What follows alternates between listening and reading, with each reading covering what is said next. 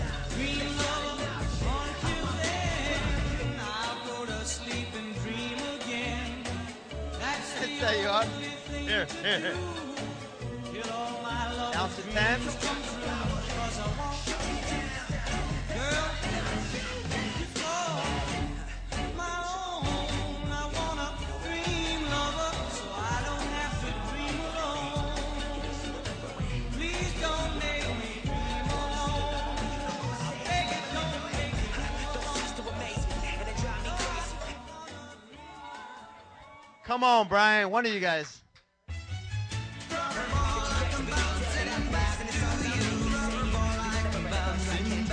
Stop throwing it. I'm like a rubber ball, baby. That's all that I am to you. Just a rubber ball, cause you think you can be true to you. My heart around. Rubber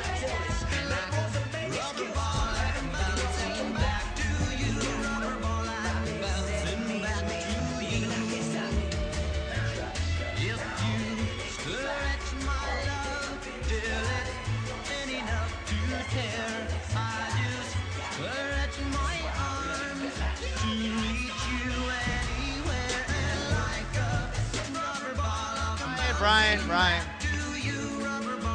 Uh, there should be three people out.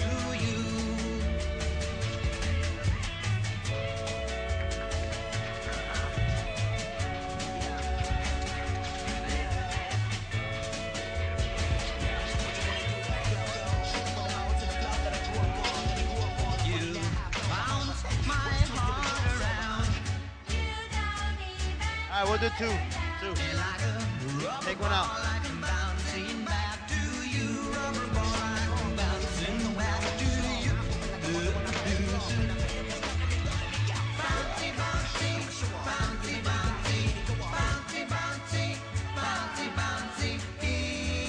Guys. Leave, leave it one now. Leave it one. I'm like a rubber band when on my shoulder. You do tap.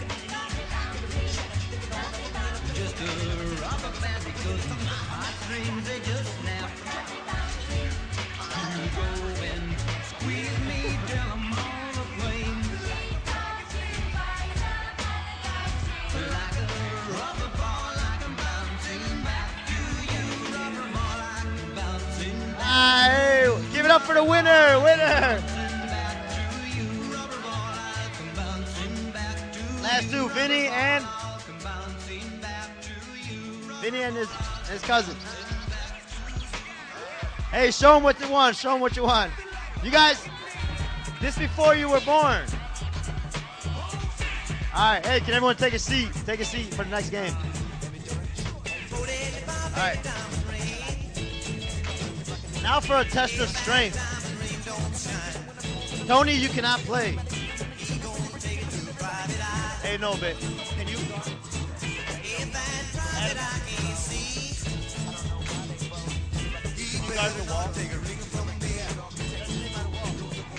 All right, for the next game, we're gonna play tug of war.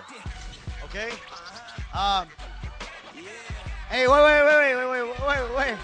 Now, Murray's been waiting all night for this.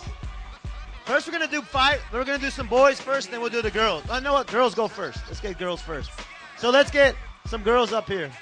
Any girl that want to play, and then we'll split the team. Any girls that want to play? Any girls? Come on, we need more than three.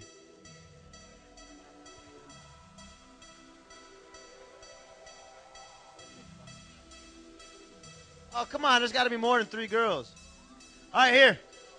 The boys that want to play too. Come on. The boys that want to play tug of war. Come on, come on. Come on. We're gonna do co-ed because there's only three. Okay, let's. No, not girls. There's boys.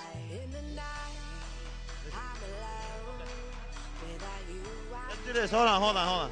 You girls all gonna play? Come on, girls. Come on, we'll do all the girls first. We'll do all the girls first. All right, we'll do all the girls first because now there's more girls want to play. Okay, one, two, three, and four over here. One, two, three, over there. No, I'm switching it. Right here. Go over there. One, be on top. All right, here you go. Four versus I don't five. they know what right. that means. Once you get there, then you can't stop. Everybody gunning for your spot. Aiming at your team, I'm up all night. One of Chasing you dreams. one of girls. Everything changed when you go from seeing it all. Big screen to behind the scenes. Leading the song like it's the light that lead, huh? You know the rich and famous kill theyself to stay rich and famous. Very same thing that they built their name with. Be the same thing that they be enslaved with. So I don't want rap, you can have that.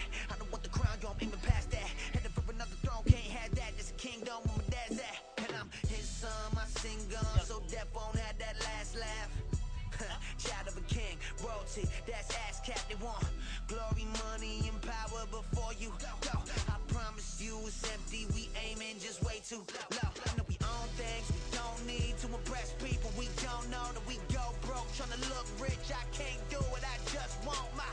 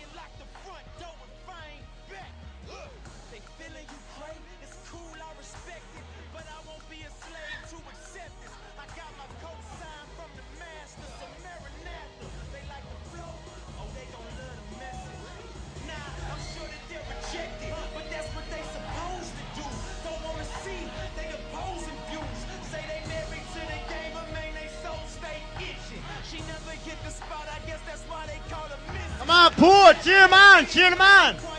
Hey, cheer them on. Cheer them on. Clap. Cheer them on. Cheer them on. Cheer them on. Let's go. Clap it up. Come on, somebody's got to win.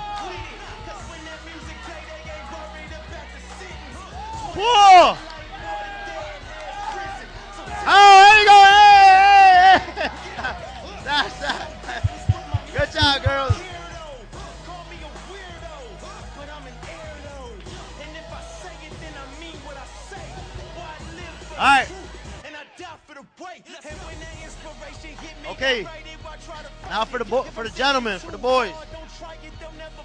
Oh, look at like Prosser, right? Right? Look at him. Prosser. All right, the boys who want to come up, gentlemen. It up.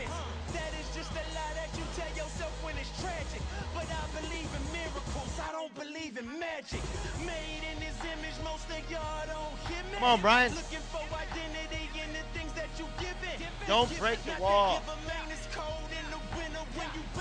Existence off looking like Seven.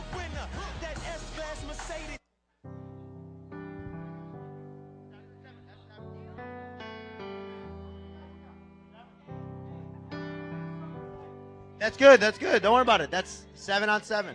Eight on eight. Eight on eight. No, eight on eight. Eight on eight. Wait, wait, wait, wait, wait, wait. Bring that. Bring that back. Yeah, can you sit right there? Well, guys, give us some slack. Oh.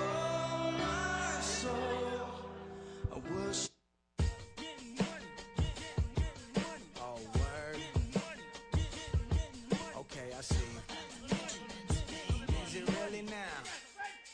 All right. Yeah. What y'all wanna do? Ready?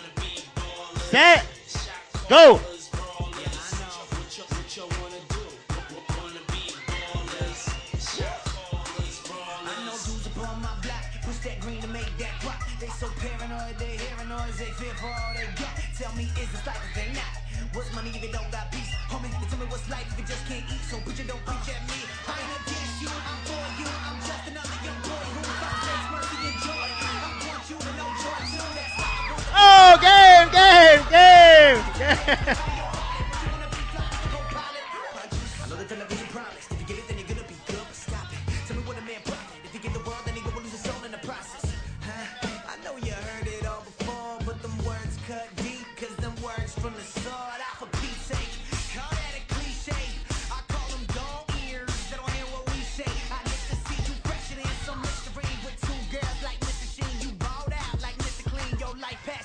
Out.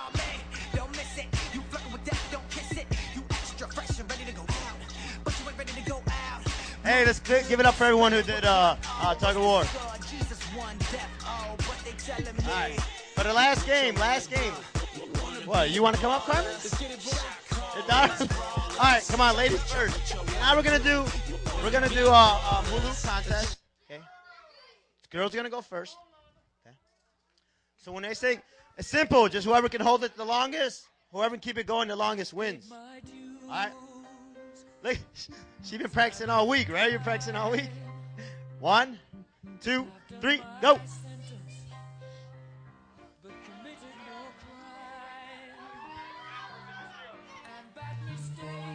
Come on, cheer him on, cheer him on.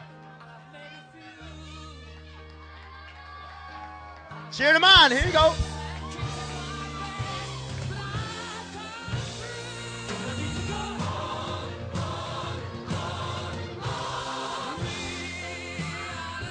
Oh, oh, hey, clap it up though. Good job, honey. Good job.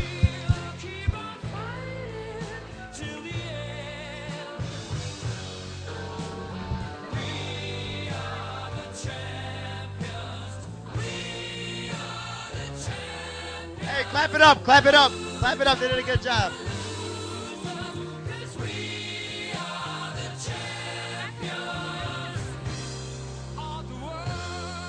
Hey, show them the candy. You guys weren't even born when that came out. Oh, well, maybe me and Jerry, that's it. no, I- wasn't a bad joke. All right, uh, yeah. Jonathan. I don't got to say anything. Here, here, take it, take it. Go, go. Hey, stretch. You got to stretch. Ready? Wait. All right, wait, wait, wait, wait, wait. That was practice. Practice, practice. All right. One, two, three, go. Ah, wait, wait. Let, do it again. Do it again. Do it again. One, two, three, go.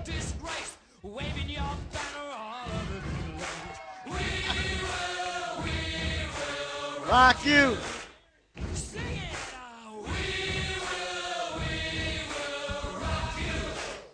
All right, give it up for everyone and participate. Everyone, clap it up.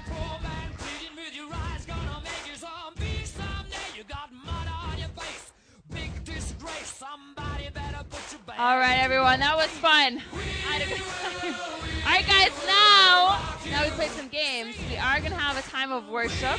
So let's transition quickly and prepare hearts for worship. If you guys want to stand to your feet? Come on up to the front. Worship now. Come on up. Mm, we are doing worship. Yes.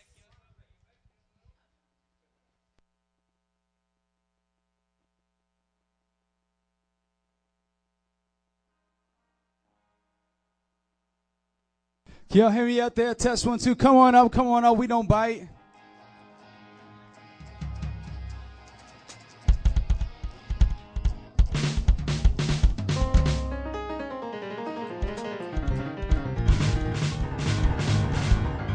The Lord, praise the Lord, praise the Lord.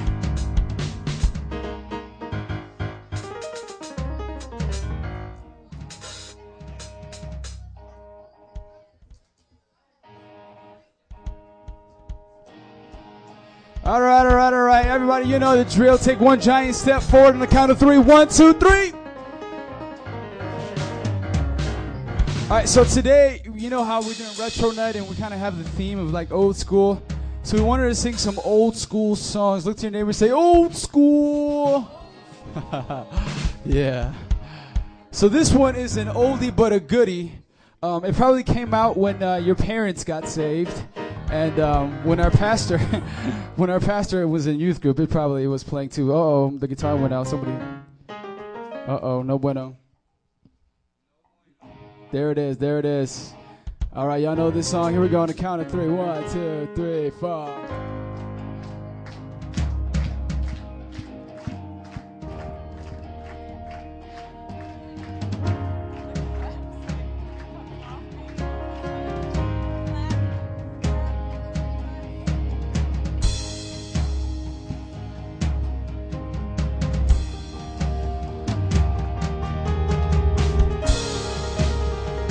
Here we go. Let me sing it out. Every voice. Open the eyes of my heart, Lord. Open the eyes of my heart. Yes, I want to see you. Yes, I want to see you. Come on, every voice, sing. Open the eyes of my heart, Lord. Open the eyes of my heart. I want to see you. Yes, I want to see you.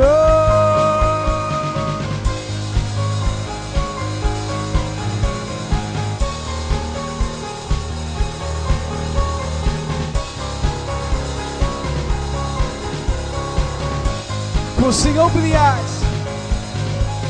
Open the eyes of my heart, Lord. Eyes of my heart. I want to see you. See Lord. I want to see you. See, open. Open the eyes of my heart, Lord. Open the eyes of my heart. I want to see you.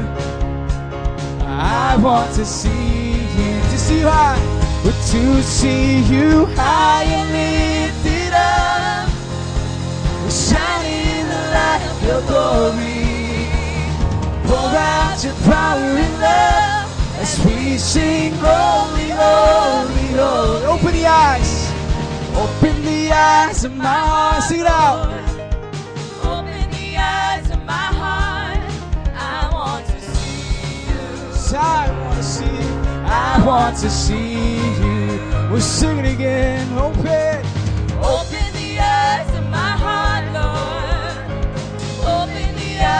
my heart. Yes, I want to see you. Yes, Lord. I want to see you. See, to see you high and lifted up. We're shining in the light of your glory. Pour out your power and love as we sing holy, holy, holy. To see you high and shining in the light of your glory. Won't you pour out your power and love as we sing holy, holy, holy. holy. He said holy, holy, holy. Every voice. Holy, holy. Come on, let's sing it of Jesus tonight. Holy, holy, holy. I want to see you. Sing holy and Holy, holy, holy. Yes, you are. Holy, holy, holy. No one like you, Lord. Holy, holy, holy. Yes, I want to see, to see you high, to see you high and lifted up. Oh, shining in the light of your glory. Pour out your power and love as we sing holy, holy, high and lifted up. Yes, Lord. Shining in the light of your glory. Won't you Pour out your power and love. as we sing? Holy, Pour every voice, sing holy. holy.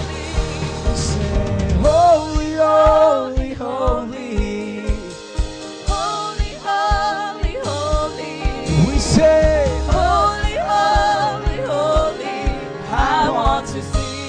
on, just the ladies, ladies, sing out holy. Holy, Holy, holy. come on, ladies, sing it out. Holy, holy, holy. Holy, holy, holy.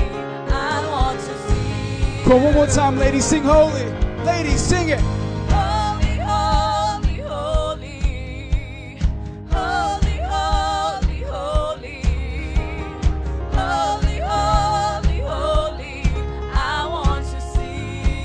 Come on, man of God, let's sing holy, everyone.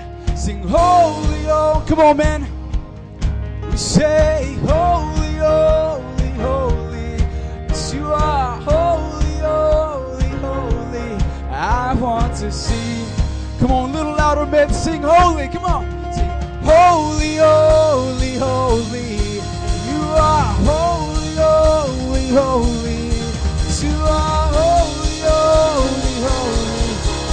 Want to see, want to see you high, every voice, to see you high and lifted up, shining. Shining in the light of your glory. Won't you pour out your power and love as we sing Holy, one more holy, time? holy. We're to see you high and lifted up, shining. Shining in the light of your glory. Won't you Pour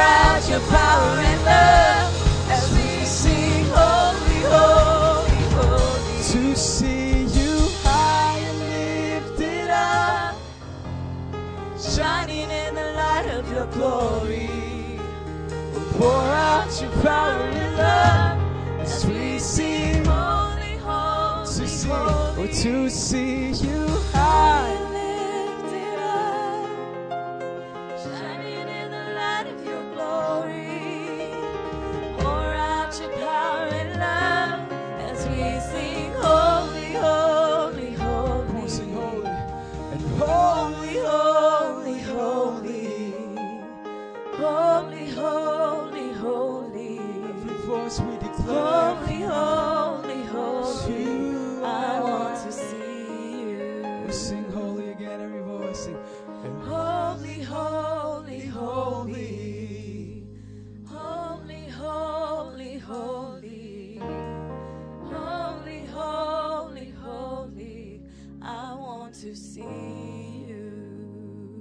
on and give the Lord a hand clap of praise because He's so holy. Come on.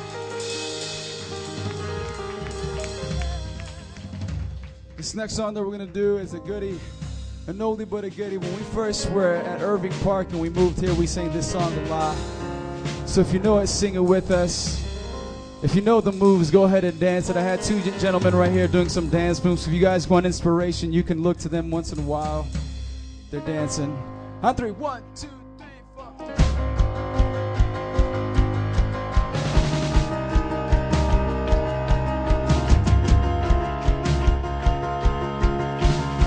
Singing, I've got, and I've got a river of living water, a fountain, and never will run dry.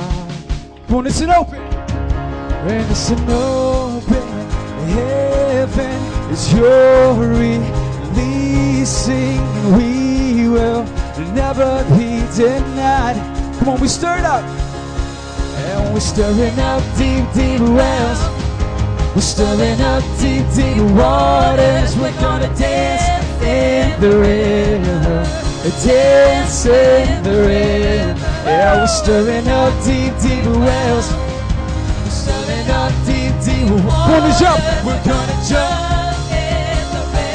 As we jump in the river. Deep cries out to deep cries out to deep cries out to deep cries out to so we cry out we cry out to you Jesus. Deep cries and deep cries out to deep cries out to deep cries out to deep cries out to we cry out we cry out to you.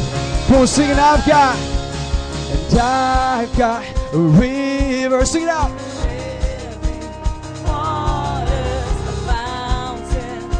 never will run dry. And it's an open, when it's an open heaven, it's your releasing, and we will never be denied. Come on, let's stir in this place. Cause we're stirring up deep, deep wells. We're stirring up deep, deep waters. We're gonna dance, gonna dance. Stirring, we're stirring up deep, deep wells. We're stirring. Up deep, deep waters. We're gonna jump in the river. Jump in. Everybody sing it out. Deep cries out to deep cries out to deep cries out to deep cries out to so we cry out to we cry out to you Jesus one more time say deep cries out deep cries out we cry out? Lift your voice give him a shout of praise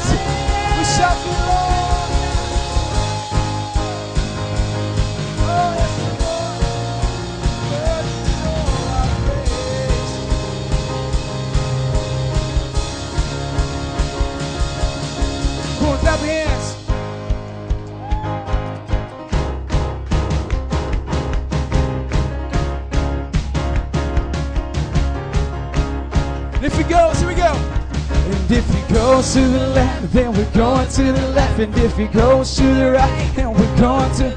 We're gonna jump, jump, jump, jump, big. Come on, jump. Jump, jump, jump, everybody. And if he goes to the left, and then we're going to. And if he goes to the right, then we're going to. We're gonna dance, dance, dance, dance in the river. Dance, dance, dance, dance. Everybody, if he goes to the left, we're going to the. And if he goes to the right, come on and shout. We're gonna shout, shout, shout, shout. And the river shout, shout. Deep cries. Deep cries out to deep cries out to deep cries out, deep cries out to we cry out, we cry out to you, Jesus. Deep cries, deep cries out to deep cries out to deep cries out, deep cries out to we cry out, we cry out to you, Jesus. Oh. Go give us some praise this place.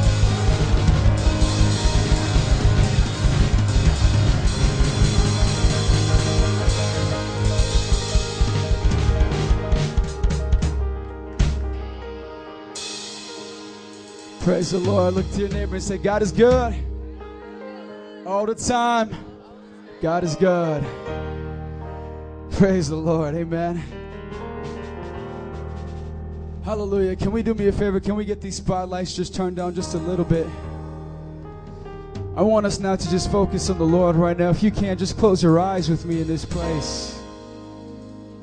God, we're thankful that we can have so much fun in your presence. oh, Lord, we thank you, God, that we can enjoy your presence. How many of you guys feel the presence of the Lord in this place as we sing and we worship? Come on. God, we thank you that tonight, God, will be a night for of change. God, we thank you that tonight would be a night that marks us. That God, you would speak to our spirit. That God, as we wrap up this sermon series, Blast from the Past, God, that we would know deep down inside we're never the same because of you. God, help that to be more than just words tonight. God, help it to be more than just words from a pastor, from a leader. God, help it to be words that we embrace, that we walk in, that we live in daily, God. Come on, right now, would you, right now, just tell God three things right now that maybe you come in here struggling with. Three things of your past, maybe three things, some habits, some mindsets that you brought into this place that you're wanting God to break off of you tonight. Come on. Let it start right now in this time of worship. Come on, your life will change in Jesus' name, but you got to make a stand here tonight. Come on. You're going to live for the Lord tonight. It has to start tonight.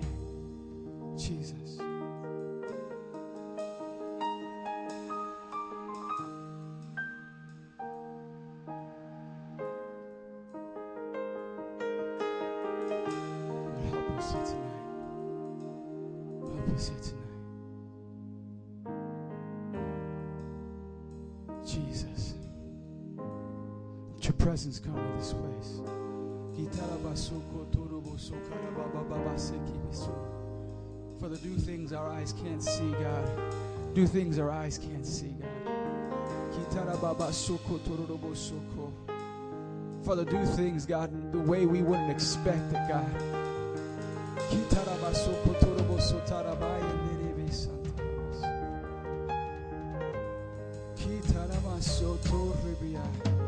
Let your power, let your fire fall in this place.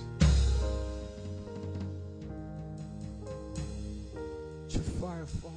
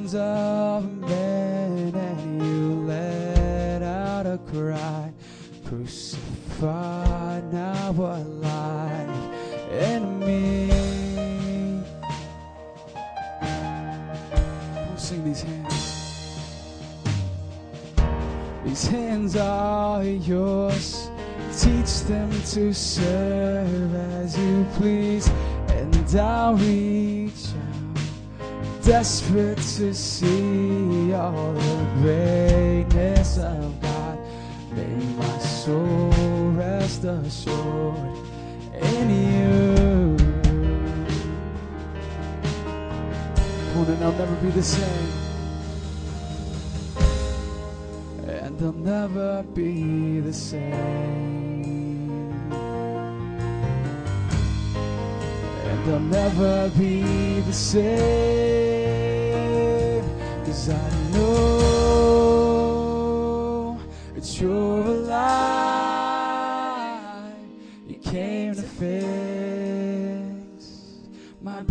Broken life.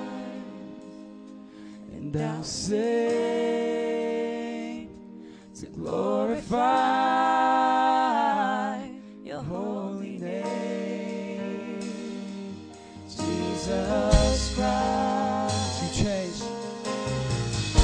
You changed it all. You broke down the wall when I spoke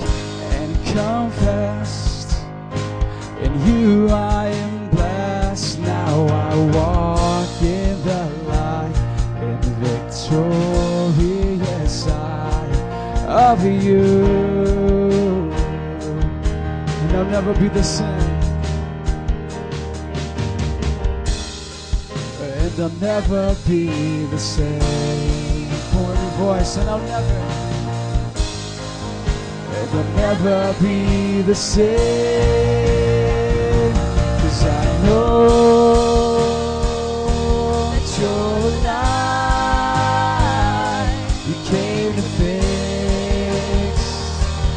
broken back and I'll sing, I'll sing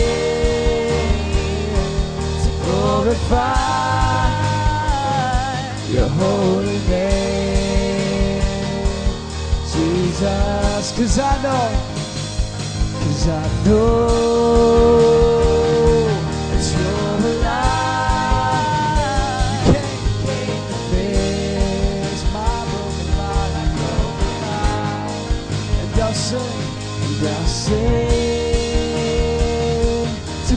glorify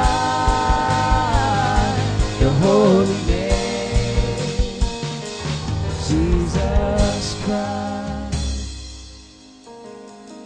Your fire fall down, your fire fall down on us, we pray. Come on, if that's your heart desire, let's sing this out. Your fire fall down. It's what we want in this place, oh God. On us we should fire fall from heaven. Your fire fall down. Your fire.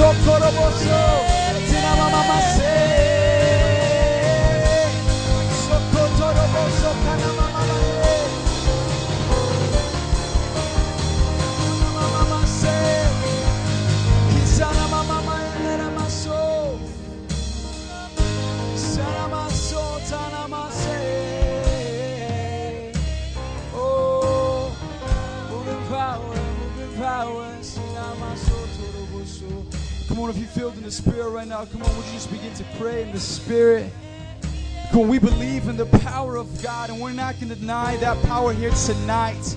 Come on, we're not denying your power, oh Lord. Come and move in ways, God, that's above our understanding. Come and move in ways, God, that we weren't expecting tonight. Come on. Come and move in ways, Holy Spirit, right now upon your people, upon your youth, oh Lord. Right now for a generation, Lord. God, we pray for a generation on fire. God, we pray for a generation on fire. Lord, that wouldn't be ashamed, ashamed to be called a Jesus freak, that wouldn't be ashamed to pray in their schools, that wouldn't be ashamed to pray for their families. Come on. Is anybody with me tonight? Come on, just begin to lift your voice tonight in prayer. Come on, let's believe God for a move right now.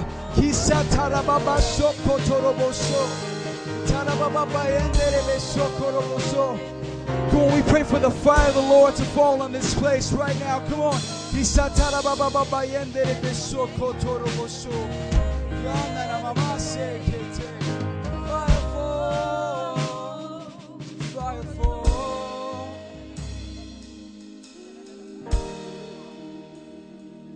Come on, let there be no more hiding right now.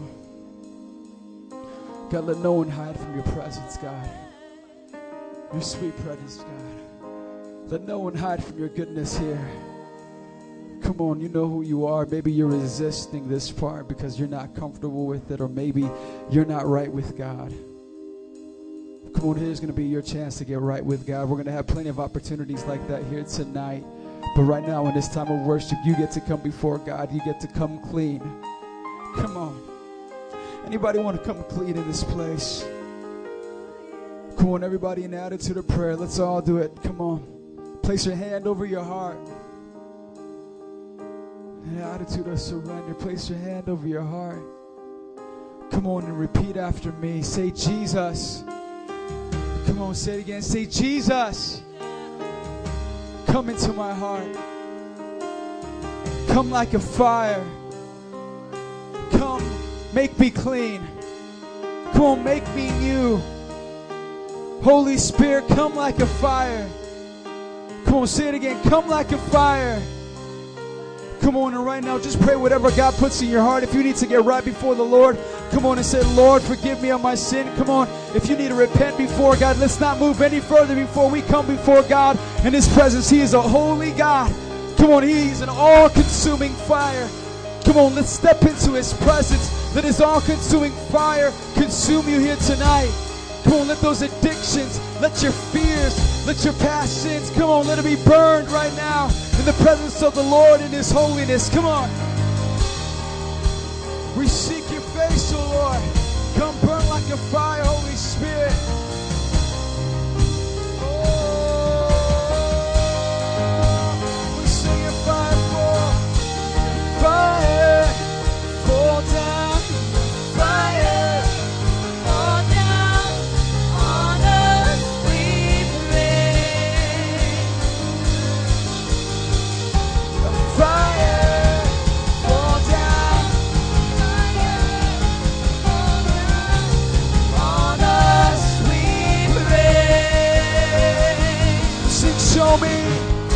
Well, show me your heart, show me your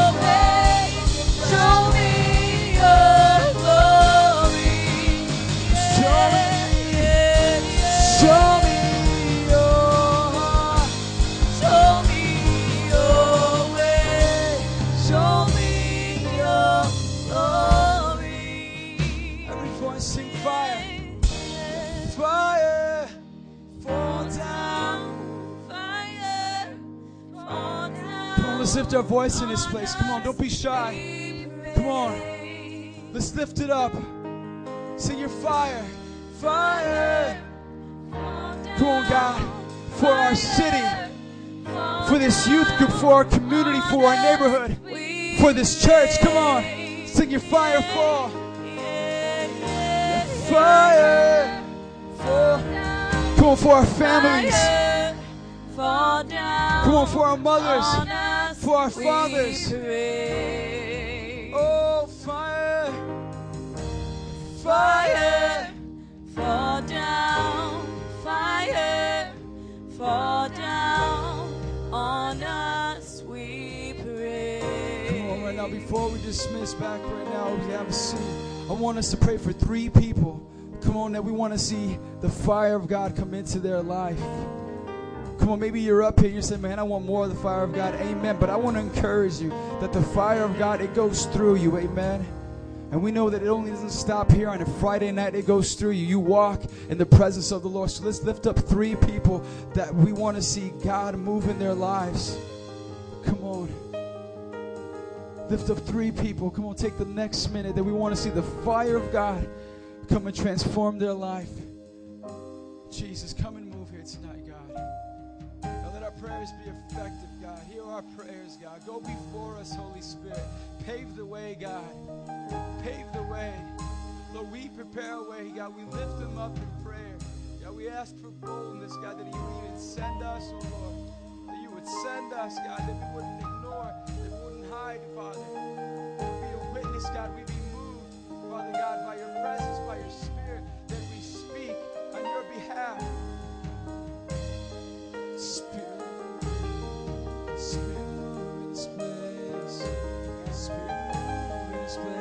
30 more seconds. 30 more seconds. Come on.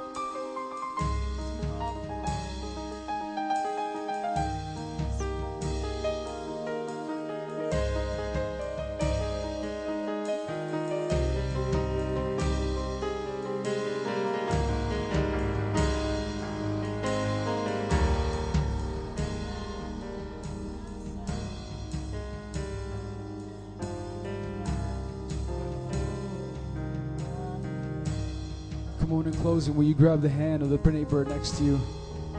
Just grab their hand in an attitude of prayer. We're going to close out this time of worship.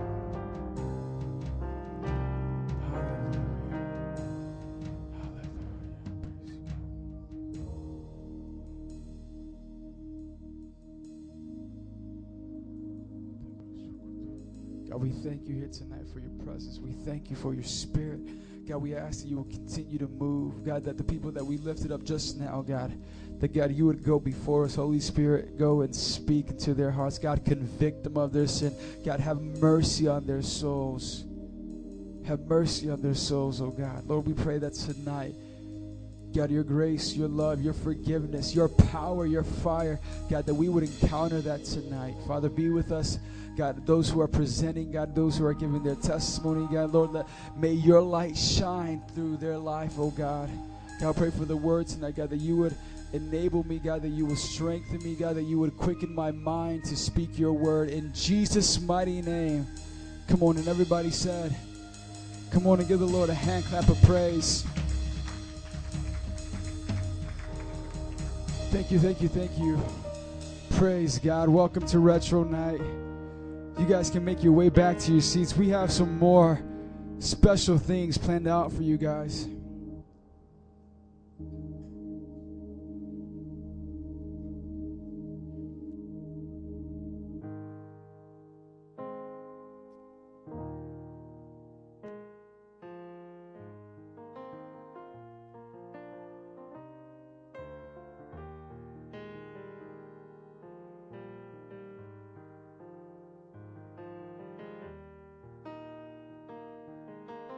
One, two, one, two.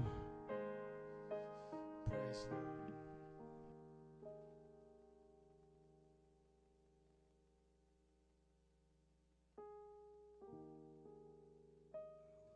Amen, amen. We can turn on these spotlights because when just in a minute we're gonna have some of our very own come and present, and uh, I love this sermon series. I love what God has been doing in our hearts, in your heart. He's been doing something in my heart. Um, you know, as I as I call recall what God did in my life, it, it's something special. You can't take that for granted, and the devil can't take that away from me. Praise God. You know, it's not like it never happened. I know what God did in my life. Amen. And um, we've been having an awesome opportunity and the privilege of having some of our very own leaders. Uh, the first week we had Christina and Lawrence come and they shared their testimony of what it was like growing up in a Christian home. Let's be very honest. Many of us don't have a Christian home. We don't know what that's like. And so when we go back home, sometimes that's not a place that we like to be. Sometimes it doesn't feel like home. Hello. Just keeping it real, right? We don't have, not everybody in this place has Christian parents. Not everybody in this place has parents that they live together. Hello. And we realize that. And so the first people that came up that, that to start off our series were people that grew up in a Christian home. Yes, they grew up in a Christian home. I mean, you say they may have had it better. No, not at all. They still had to come to Jesus on their own. Just because their parents were saved didn't mean that they automatically got saved. They needed to make a personal choice, and that's what we heard with Christina and Lawrence, how God was real for them. Amen. In the following week, last week, we had Steve and Carmen, our married couple. Hallelujah. Actually, the only married couple as of now, as of today, in our youth ministry right now. Praise God for them. They're raising a family. They're loving God. They're loving people. And they came and they showed you and told you their life. It wasn't all roses. It wasn't everything wasn't, you know, orchestrated to be the perfect story. And and to be honest, man, God uses what was broken and He restores it and He makes it beautiful. God is in the business of restoring broken people. And the result of it is a wonderful, beautiful marriage with several children that we love to see. Jojo, my man, looking all fresh. There it is. Praise God. You know what I mean? Raising their family in the church. And that's what we want to be. We want to love God love people. We want to get married and love God and love people at the same time. Amen. That don't stop when you get married. Hello, somebody, right? You can take some time off. I'm married now, God. I got to take care of my wife. I got to love her more than that's how it works. If Steve can't love God, he can never love his wife the way God wants him to love his wife. Amen. And that's how that works, and that's what they were sharing last week. And, and finally, last but not least, we have our very own Alec and Stephanie. Give it up for them as they make their way on up. We love them. We love them. We love them. I just want to talk about them really quickly. Uh, I know Steph's going to share share her testimony, and Alex going to share his. I don't want to say much, but um, when they first came into the youth ministry, you know how everybody has their personalities. Everybody's doing like, if you ever been in the deep end and you kind of get scared and wonder, how like deep it is, and even just look over and check the temperature of the water, you kind of do one of these, like you tippy toe. And I remember when they first came, it was like that, like okay, this is new and you know, and Alec has his story and Steph has their story, but we know we're blessed to have them. You know, um, Alec may be something you didn't know, but he is in high school still. He's still in high school. He's not in college, he's, so he's a peer. He's he's one of you. So he's going to share what God is doing in his life, and then we're going to have Steph. So give it up for Alec. Come on. Thanks, Adam. Uh, so actually, to start up, like I did not grow up in a Christian home, not at all. It was actually the ex- complete opposite. Um, I was raised when I was little. I was a Mormon. My dad was a Mormon, so we were all Mormons. After my dad passed away, my mom she didn't want to do anything God related. So when we moved, like almost everybody in my family, we stopped doing anything God like.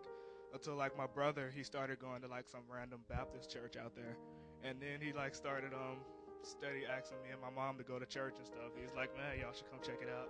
And every time he would ask, I would like start an argument with him. We'd get into it. And then like one day I like randomly went and I started going, but like I wasn't going because I wanted more of God. I wasn't going because I cared. I just went because it was better than being at home. And then I like stopped going. I started backsliding. I stopped going. I started backsliding. And uh, I came back one for one retreat that they had. It's called a Pine Trails Camp. And what they would do, they would take you out to Michigan, and then you would like sit in a camp cabin, and then you would worship and stuff. And um, even there, like I thought I was saved, and like they led me through one of the prayers and stuff that the Baptists pray. and I thought I was saved. And then when I got home, I started doing the exact same things again. I started hanging out with the wrong people. I got arrested like three times. I got put on probation for hanging with the wrong people.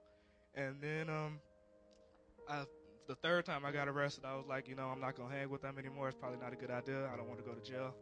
And uh, then my brother, he moved back into the house with me, and um, we started playing um, Yu-Gi-Oh. And then, ironically, he one day he was like, um, "Let's go to my friend's house from school and play Yu-Gi-Oh." So we went to um, some old leaders, Vincente and Astor. We went to their house and we played Yu-Gi-Oh. And the day that I got there, like I can remember it so good because like I cursed, and then like moment I cursed, Astor was like, "No, this is the house of God. Don't do that here." And I'm just like, "Okay." And at first I didn't understand what she meant. And then I, we came there like several more times, and then like the last time we came, they invited us out to church. He's like, you know, before church we play Yu-Gi-Oh, we trade and stuff. I'm like, sure, let's go. So we went there.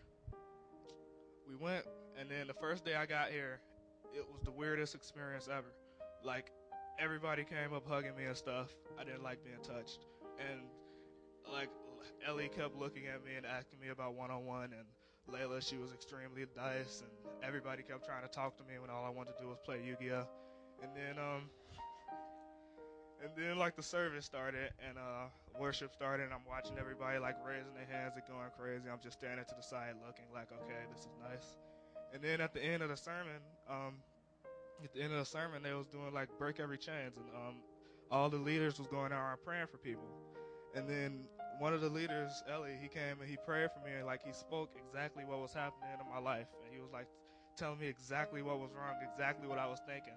And like at that moment, I'm like, man, God must be, God must be real. So at that moment, I wanted to start believing. Then I started worrying about life after death, when I was gonna die and stuff. And this was before I got started getting serious in God. I started to worry about if I die, where I'm gonna go.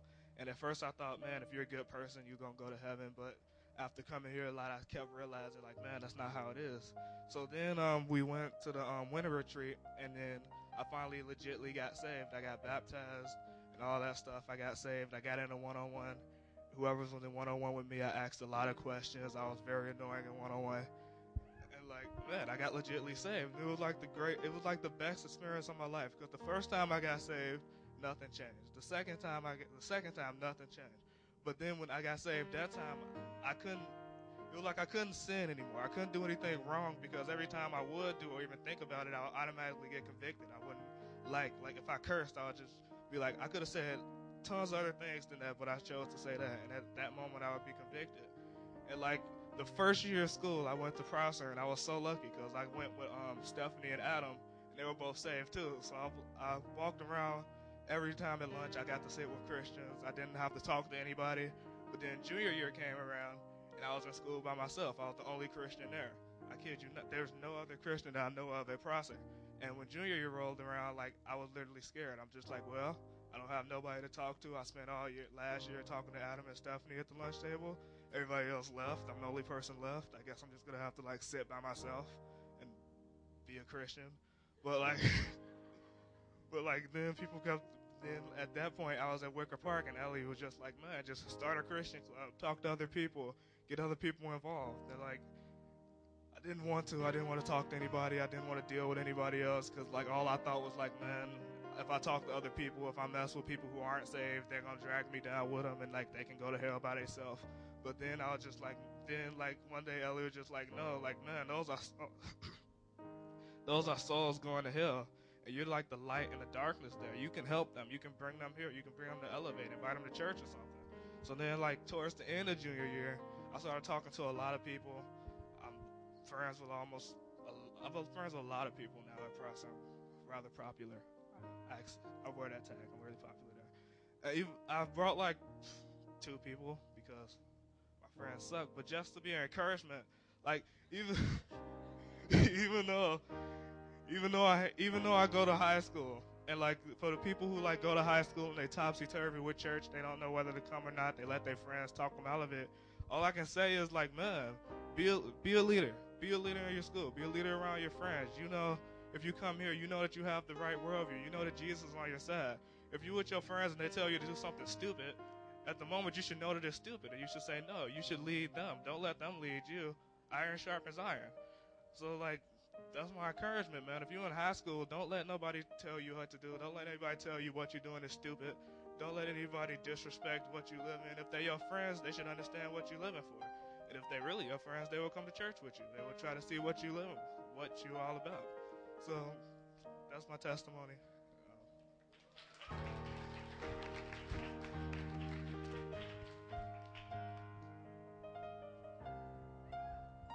Hello, everybody. Good to see you guys again.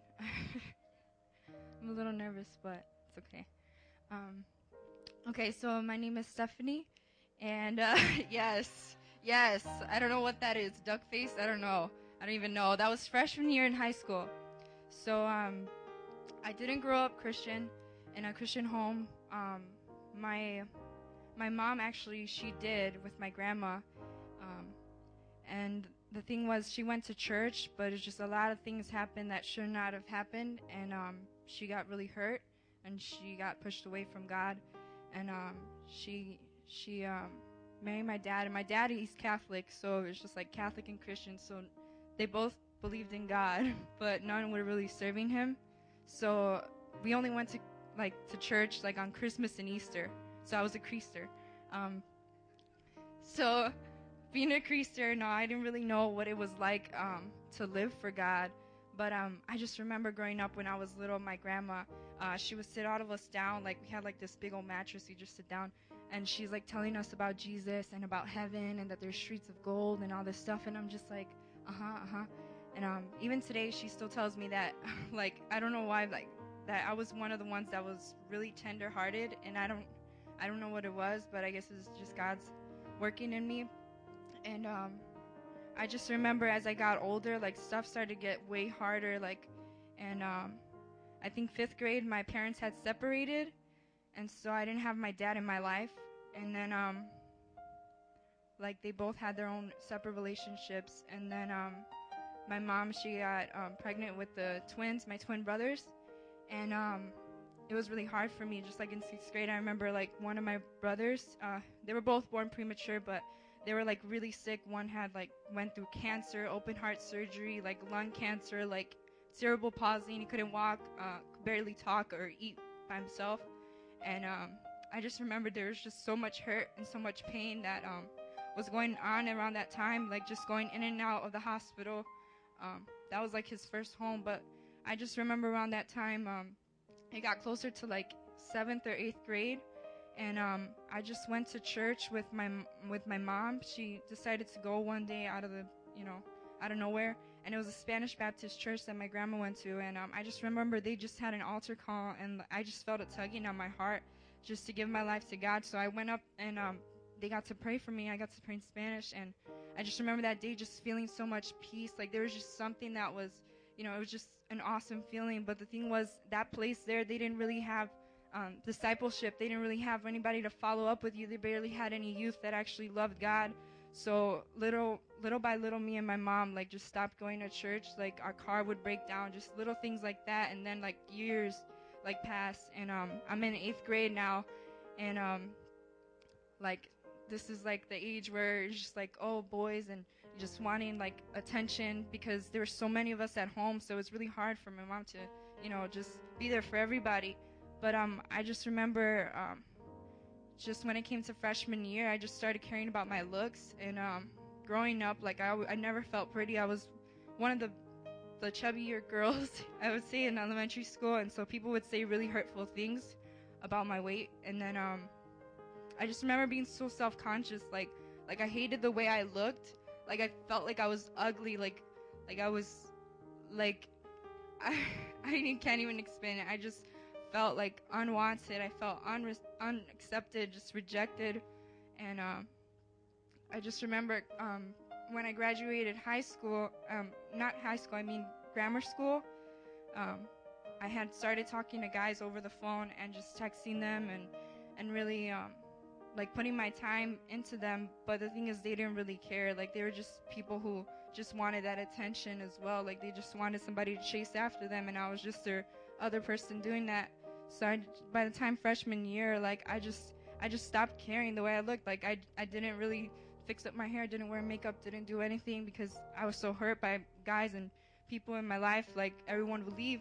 So um, so around that time, like I just focused on school, school, school, school. You know, and my mom she always encouraged good grades and things like that, and um, that became my next thing that I latched onto, like um, getting good grades because oh, if you're doing really well, like people are gonna be like, oh look, she's doing really well. But the opposite happened. Like um, I just remember always getting straight A's and honor roll and everything, and everybody was like, oh, you know, good job. But then you just be pushed to the side. Like it's just like, what in the world? Um, and then I just remember in high school, I didn't really have many friends. I was just by myself, uh, very quiet, very shy, because I just didn't feel comfortable opening up to people. And um, I just remember um, just being being that way for a long time. And uh, there was a point in my life where um, I was just getting involved in so many uh, after school clubs like softball and things like that and just it became something that I felt you know I was I was good at and it was kind of like you kind of feel loved if you're like it's perform- performance based like I don't know how to explain if I'm explaining it right but um but when I was on the softball team I met this girl and her name was Jasmine. And um one day out of nowhere she just invited me to to her church. She's like come find come come to my youth group you know like you should come. And i was just like okay like at that point like um in time like i was just already like i had no hope whatsoever like i just felt like i had thoughts of suicide like killing myself like i felt like if i wasn't even here like nobody would would even care i felt like that i didn't matter um but i just remember um coming to the youth group and just seeing people worship god and it was just so alive. They were so happy. They were so joyful. They were free. They were what I wanted to be. And so I just remember at that point, like in time that day, like just giving my life to God when they had called for the altar call, and I just surrendered everything first time, just lifted my hands, got on my knees and everything, and I just felt like just the presence, the love of God just come and just hold me and just comfort me. And I just felt so much accepted. Like I didn't even care what people said about me anymore. I just remember just the devil having my mind before, like just caring about what people thought and being paranoid and everything like that. But when I gave my life to Christ, it was just all of that was gone. Like that garbage, all of that junk, all those lies, they were gone. And um, from that minute forward, like I started just going after God with everything that I had. And um, I ended up being able to invite my family to come to church, and they ended up getting saved, getting baptized, you know, and um, it was it was really awesome time uh, for me, and just going further in my journey, like like I never thought I would be called to go to Bible college, but you know, like senior year in high school, like when I was coming to the youth group, I just felt like God was just showing me like I don't have a heart for anything else, you know, like where else do I want to go, but you know, be with God and do His work, do His will.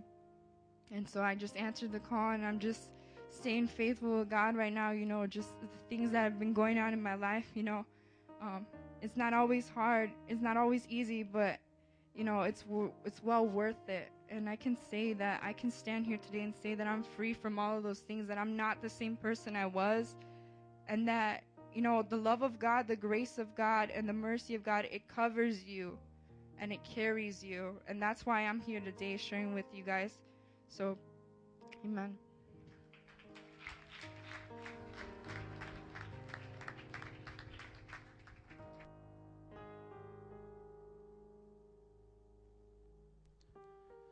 Amen. Let's just give one more round of applause for all the leaders that shared up to this point. We're so thankful for them and, and the testimony that they have. Amen. Blast from the past. Here it is. We're wrapping it up. The final, final chapter. You know, the reason why I wanted to set it up, Blast from the Past, is because it has a twofold meaning. One, it's literally God separating us from our sin, our life of sin, and launching us into a life, a life, right? A new life. And also, at the same time, we used it for our retro night where we're thinking about, man, what can we do to kind of spruce it up, blast from the past? And, you know, like I've been saying, I've been so blessed and encouraged by what God has been doing just personally in my life. You know, I encourage you, as this entire time has been going on, I know that God speaks, and I know He's speaking now, and I know that He's been speaking. I strongly encourage you to listen. Listen, write it down. I, I- can't I can't tell you how many times where I'm blessed by something of what someone is sharing, and then I get to a place, and then I'm trying to remember, like, man, what what did they say? What how did it go? I mean, if if you're not into the habit of journaling or writing things down, I would encourage you. It's it's it's really good because sometimes you're gonna go back and you may be going through something like, man, what what did they say? What is that verse? You know, study the God's word, get it in your heart, get it in your mind, get it in your soul because I, I, I, I'm encouraging you because literally that's how God keeps us in step with His Spirit. He gives us His Word, Amen. And so, blast from the past. This was our our verse that we kind of been highlighting for this sermon series, and it's Second Corinthians five seventeen. If you guys can turn there with me. Second Corinthians five seventeen, and I'm reading out of the NIV, and it says this: Therefore. If anyone is in Christ, the new creation has come, the old has gone, and the new is here! Exclamation point. Therefore, if anyone is in Christ, anybody in Christ here tonight? Amen. If anyone is in Christ, the new creation has come. The old is gone, the new is here. There's no more of the struggle in the mindset like, man, God is still making me new. Uh, no, you are new. So, so many times we get it, conf- we, we're so confused by maybe the language and the verbiage, like, man, God is making me new, but I, I still go to church. No, God makes you new now. He makes you new now. Some of us, we need to start thinking in terms of God, what He wants to do, the plans that He has for my life now. It doesn't mean it's going to be your most successful life now. That's not, that's not what it means. It means that you're going to get a better paying job. It doesn't mean all these different things that we think, like, man, you know what? All the perks of being Christian. Hallelujah, God, you bless me. It's not in the sense of that, but God, what He has for you in His Spirit, in the abundant life, His joy, peace, love, grace, goodness, come on, His patience, come on. Everything that God has for you is now. The Bible says that, therefore, if anyone is in Christ, the new creation has come. It's new. It's new. A brand new you. What does that look like? It's someone who's free of sin. Praise God. You're free of sin. You're brand new. The new creation has come. The old is gone, and the new here. The new is here. And that applies so much that your heart, the way you see God, the way you respond towards God, the way that you see the things of the Lord, the things in the church, the way you respond to leaders, the way you look at accountability, the way you look at discipleship, it's new. You're no longer anti discipleship. You're no longer anti accountability. You're no longer anti, like, I don't want to worship. You actually fall more in love with God. That's how it works. When you are a new creation, it doesn't mean that you get a uh, get out of hell um, pass. It, it doesn't mean that. What it means that in your heart and in your spirit, that God has made you new. He's made you alive. It's working. Your heart, that connection, your relationship with God has been restored. And what that means is that you grow in the Lord. You love the Lord more. It wouldn't make sense that if you are a new creation and the following week you love God less. It doesn't work like that. As a matter of fact, you fall more in love with God. You fall more in love with the Lord. As you study Scripture, as you see the person of Jesus throughout the Word, you fall more in love with God. The new creation has come, the old is gone, and the new is here. And I wanted to end this sermon. I have about maybe 15 to 20 minutes. I'm going to do my best to stay in those times because we have some things planned for you guys after uh, we preach. We're going to end with an altar call, but we have a little surprise for you guys. The night is still young. Look to your neighbor and say, The night is young. The night is I remember, um, you know, I, I, went to Lane Tech, just a little uh, rabbit trail. I went to Lane Tech, and, um, you know, we have these things called international days where literally you'd be part of a club, Guatemalan club, Aspira, ABC, and then you would go to dance early in the morning. You'd go early in the morning to school to do your makeup, do your, your costumes, and throughout the entire day, different periods, people would perform. And I remember my brother and I, um, I wasn't a part of anything. I just went because, you know, I, I had to go. He was my ride. I'm taking a bus, and so we're driving up to school. It's literally like four o'clock in the morning, and his best friend comes up, and this guy's like half asleep, but out of nowhere, he's like, "The night is young, boys," and we're just looking at this guy like, "What is wrong with you?" And I just had that vision, like, man, the night is young. Like, sincerely, really, we have some cool things planned for you tonight. So look to your neighbor and say, "The night is young." No, we're not having a lock-in, but you know we have some cool things afterwards. Amen.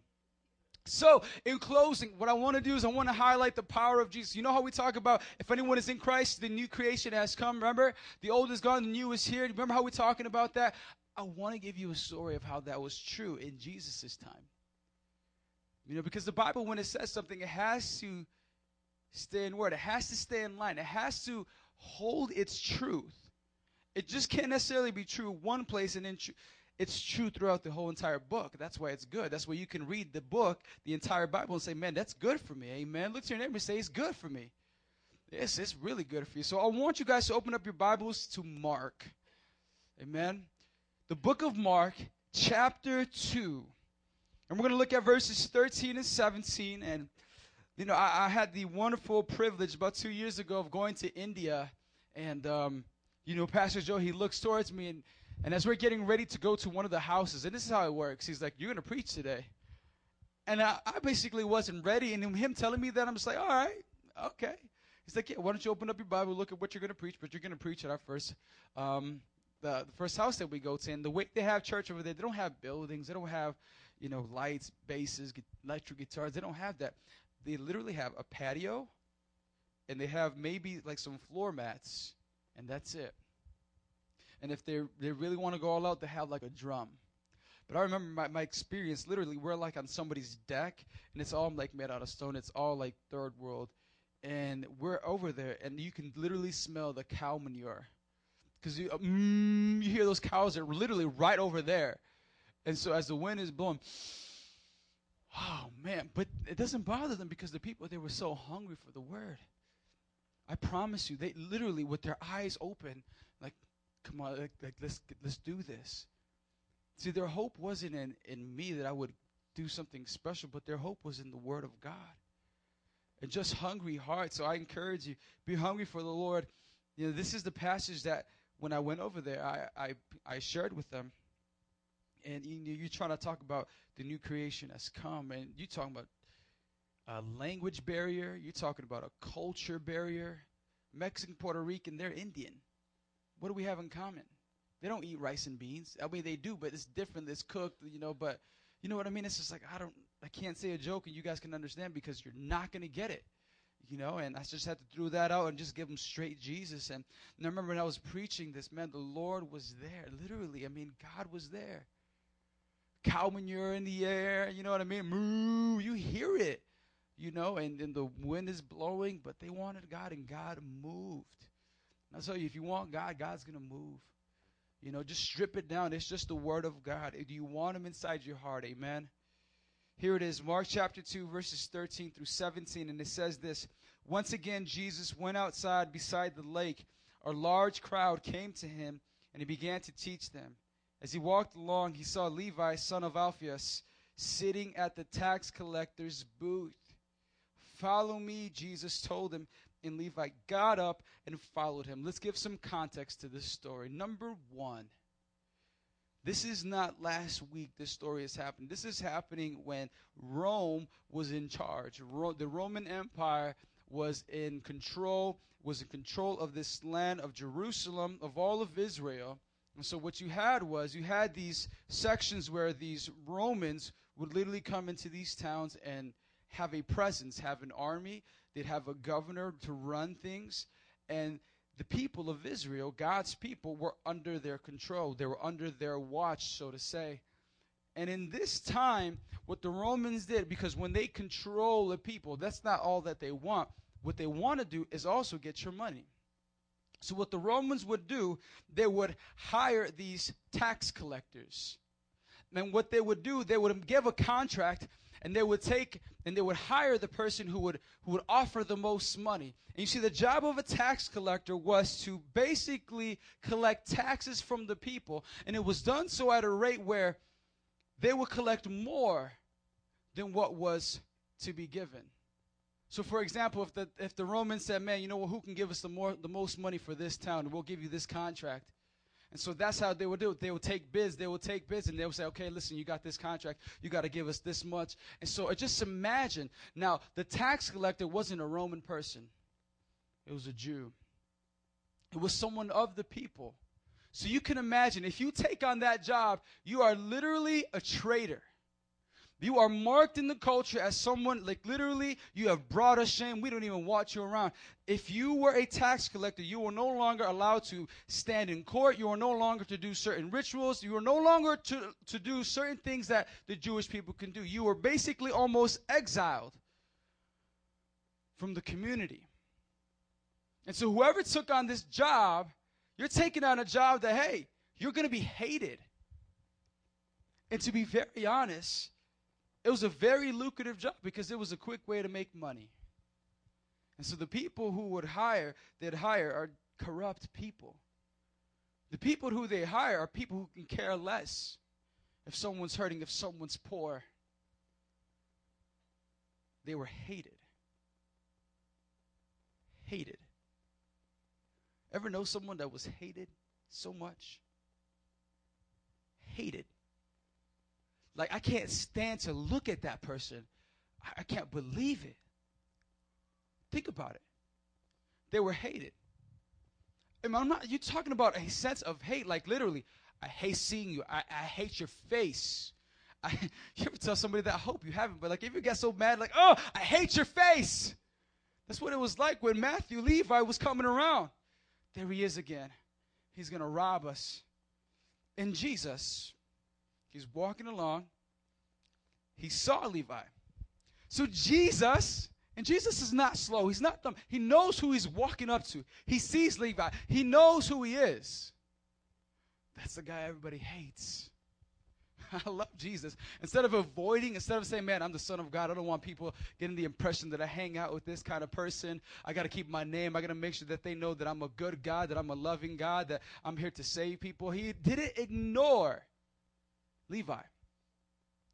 Matter of fact, it says, as he walked along, he saw Levi, son of Alphaeus, sitting at the tax collector's booth, and he walks right up to him. And, he, and, and Levi's just sitting there, just like staring at Jesus, and Jesus just looks him in the eye. And he says, Follow me. Jesus told him, and Levi got up and followed him. Understanding how almost everyone hated tax collectors, it's remarkable to see how Jesus loves and calls Levi. See, Jesus loved Levi.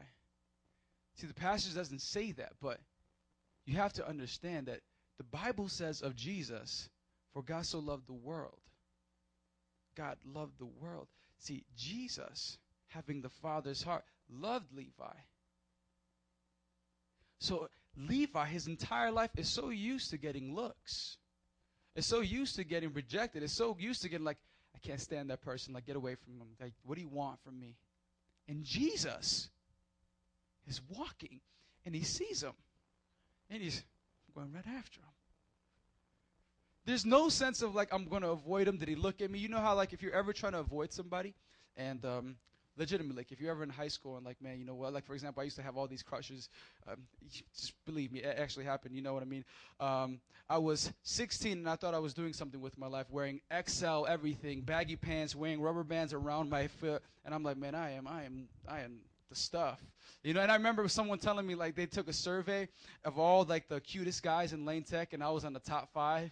And there was like a group of girls that told me that I was like, what's good? You know what I'm saying? And so I remember, like, man, I'm just gonna do me. And, and here I am. I'm wearing my best stuff after I've been told that someone like curve, because that's what everybody in high school wears curve, right?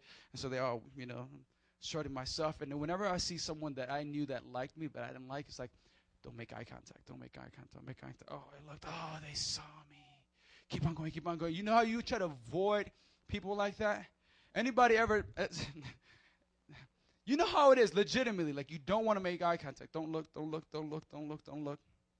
You know, that kind of like that hasn't left even when I became a Christian.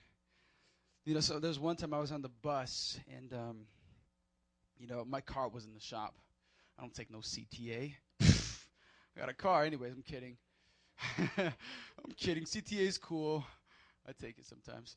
Anyways, uh, my car was messed up, and uh, you know, I took the bus. So, so I'm like, all right, I gotta go to work. And this was when I was working at Starbucks. And uh, you know, you thought maybe like when you become a Christian, you can look at anybody in the eye and it's all good. And I remember taking the bus, getting on the bus, and I put my headphones on. I'm listening to music, and then God puts it on my heart. And you know, I look up. You know, I look up and I, I see people, and I'm like, oh, cool. And then God puts it on my heart, go talk to that person. And like immediately, like I knew that was God. But I tried to ignore, like, oh, that wasn't God. I'm going to look away. I'm not going to look at that person. So I made it my ambition, the most of the right, not to look at that person. Because I knew if I looked at that person, I'd feel guilty. Like, I know I should talk to him. I know I should talk to him. Oh, I got to talk to him. And so I was making it my whole purpose that entire bus ride not to make eye contact, not to make eye contact, not to look at him. And and I remember as as I ignored it, I get, started getting more words, more things that I like. Man, specific things about the person. I'm just like, man, I'm I'm really not hearing God. I know that's not God. Devil, I rebuke you in Jesus' name. You're lying to me. I don't want to look like a fool. Like, man, is did this recently happen in your life? One of those type of moments, and I'm just like, oh, I can't do it. And I remember the entire ride. I'm literally, and God is God's doing one of these. Like, go talk to him. And I'm like, so I started looking at the guy. I'm like, okay, I got to make a move. I got to make a move. I got to make a move. Really trying to prolong it. Maybe hoping he would get off the next bus stop. And and I was like trying to wrestle with God. Like, I don't know if that's really you, God. You got to give me a sign. Like, like God was speaking it clearly to my heart. And then the guy gets off the bus. And the mo- the moment the guy gets off the bus, conviction hit my face. Like I wanted to cry because God says, "You missed your opportunity." And I was like, "Oh." And I got off the bus. I remember I repented to the Lord, like, God, I ask that you would make my heart soft again so I can hear when you tell me to do something. God, I don't want to miss out on those opportunities. Man, don't miss out on your opportunities to be blessed, okay? To be used of God. You know, and one of the biggest things is, you know, for me personally, is the way I see God. The old is gone, the new has come. God has made my heart new, He's made my mind new. And fear no longer has a place here. It no longer has a place. Confusion no longer has a place in my life. And so, Jesus, being Jesus, he looks right at Levi. I mean, see, when Jesus, see, when Jesus knows who he was going after, it's he makes a beeline. You ever try to get into a staring contest with Jesus? You'll lose. Jesus sees Levi and he walks straight to him. I don't know what Levi must have been feeling because everybody has been kind of rejecting him. And he walks right up to him and says, Follow me. It's remarkable to see how Jesus loves and calls Levi. And Levi responded. That's super, super key. Levi responded. He followed him. He got up. Loving God and following God, being a new creation, doesn't mean you just simply pray the prayer. It means that you walk the walk. That what you pray up here, that you believe that God empowers you by His Spirit. Literally, God's Spirit comes over your life in Jesus' name, and then you can go and do the thing. It's no longer, Jesus, I'm trying, I'm really trying. Like, Jesus, I'm doing. I'm doing. Get the picture of like someone in training wheels when you're going and you're going and you're going and no longer wearing you're doing the training wheels, you just the bike swerves a little bit and then once you get it you're going, you're going and that's what it is. Go. Take the training wheels off. Come up here for prayer. In Jesus' name, I'm a new creation. Go. Levi having no experience of what it meant to be a Christian, of what it meant to actually do something good. He followed Jesus. And let's keep on reading. Jesus told him, and Jesus told him, and Levi got up and followed him. While Jesus was having dinner at Levi's house, many tax collectors and sinners were eating with him. Who was eating with Jesus?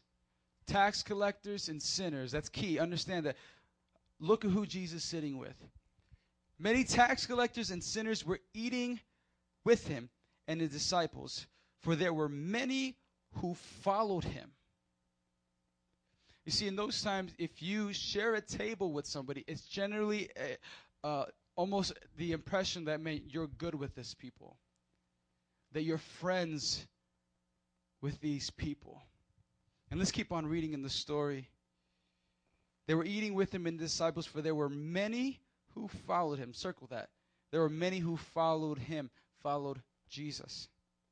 When the teachers of the law, who were Pharisees, saw him eating with sinners and tax collectors, they asked his disciples, Why does he eat with tax collectors and sinners? On hearing this, Jesus said to them, It is not the healthy who need a doctor, but the sick. I've not come to call the righteous, but the sinners. Jesus was eating with tax collectors and sinners. I love this because the Pharisees come along, and the Pharisees literally means to be set apart. They thought that they were the only ones who loved God right, the only ones that they were right with God. That's how they saw themselves. And here you have this pompous set of people, this group of people come up and look at Jesus, the self proclaimed Son of God, eating with tax collectors and sinners. You would never see the Pharisees eating with these kind of people. Never. Ever. They wouldn't even be associated or being around, so that you would never get the idea like they're cool, they're buddies, they're even close and they come along and see Jesus eating with tax collectors and sinners. Jesus, look at this Jesus guy. Ah, some savior. Look what look, he's eating with the sinners. Can you believe this guy? Can you believe him? And you can understand maybe the hatred they were having towards Jesus. Because people were following Jesus. It wasn't Jesus was saying these things. People were following. How does someone like Levi, a tax collector, hated by the community, follow Jesus? And the Bible says many people followed him. And so, what's happening in this part of the story is Matthew is throwing a party, like a retirement party for himself. I'm no longer going to be a tax collector. Hey, yo, come on through. It's my last day. Yo, check it out. We're going to go throw it up. We're going to live it up. And he's having a party, and they're getting down, and all his friends come through. And the Pharisees come along, they're looking at this guy, looking at Jesus, looking at the conversations that they have, looking at the fellowship. Hey, this guy is a friend of sinners. And here lies the scandal. Jesus is a friend of sinners.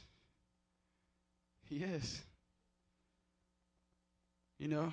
And of course, the sinners knew this and they responded to Jesus' love and friendship for there were many who followed him. They responded to the love and the fellowship that Jesus was offering. I'll follow him. You see, Jesus was talking about a physician, and you know, the Pharisees were judging. Those who are well have no need of physician, Jesus said. You know, Jesus, his answer was both simple and profound. You see, Jesus is the physician of the soul. You catch that? He's a physician of the soul, and it makes sense for him to be around those who are sick, those who are sinners. Amen. You know, of course, the Pharisees were also sick with sin, but they didn't know it. They refused it. They refuse to see their own sickness. And isn't it like that sometimes? That even when something's wrong with us, we refuse to see it. You know, we, we refuse, like, you know, sometimes you wake up in the morning, you're coughing, like, man, I'm, I think I'm sick. No, I'm not. And we, we try to convince ourselves, like, everything's going to be okay. Perhaps you, you don't know that you're sick. Perhaps you know you're sick, but you think you will get better on your own. You don't know that you need to go to the doctor. Perhaps you know you are sick and you know you need a doctor, but you do not know there is a doctor to help you. Perhaps you know you are sick and know you need a doctor and know there is a doctor, but do not know the doctor can help you. Perhaps you know you are sick and you know you need a doctor and know there is a doctor and know the doctor can help you, but do not know the doctor wants to help you. Perhaps you know you are sick and you know you need a doctor and you know there is a doctor and know the doctor can help you and you know the doctor wants to help you, but you know but you know what the doctor would tell you to do. You just don't want to do it. You see, Jesus is the perfect doctor to heal us of our sin. He's always available. He always makes the perfect diagnosis. He provides a complete cure. And he even pays the bill. Amen. He pays your bill. That's why we can boldly say, I'm a new creation. Because it cost Jesus everything. It cost him everything. In closing, Vinny, can you come up to the keys and we're about to get super spiritual, y'all. Come on now. Don't be afraid of the super spiritual part. We're going to have some fun and praise God. Jesus is the perfect doctor to heal us of our sin. He's always available. He always makes a perfect diagnosis. He always provides a complete cure, and He even pays the bill. Praise God. You're not left broke, busted, and disgusted, but you're made new, complete, whole in your life. You know, I used to hear this. Well, I'll, I'll only be whole if, if I get a, a spouse. And people start seeing themselves as halves, right? Like I'm waiting for my other half. When I get my other half, that's when I'll be whole. But really, God makes you whole in your body, in your mind, in your life first. You don't have to wait for somebody else to make you whole. Speaking of holes, there may be a hole in your heart that only God can fill. In this new creation stuff, man, I take that serious. It's personal. You can look back and say, man, I was broken and lost without Jesus, but this day Jesus met me. And it's been beautiful ever since. You know, in, in closing, I, I want us to pray.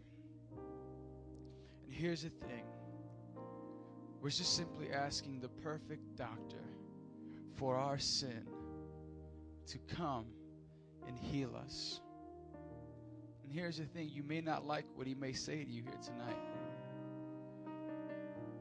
Hello? You may have to give up a relationship. You may have to give up habits.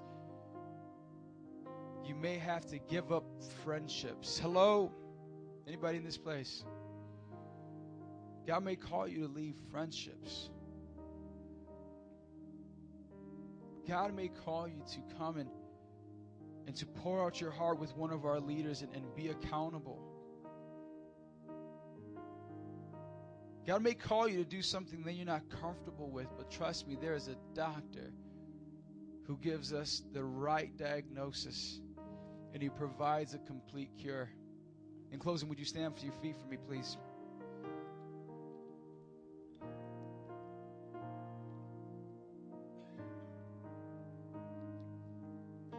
I um I can remember growing up and um and um you know you whenever you would go to the pediatrician I used to love it because they used to give us those little finger toys where we can go and they had like the crazy eyes and the crazy arms and like I'm always playing with them. But I remember when I got behind those doors and I saw the doctor you know, either he was going to give me a shot or he was going to do something that maybe I was uncomfortable with. Hello? you know, and it's like, what's going on over here? He's got needles and he's asking me to change into this. That's not, I don't know what's going on. And, you know, I remember those moments and times like getting shots never made sense.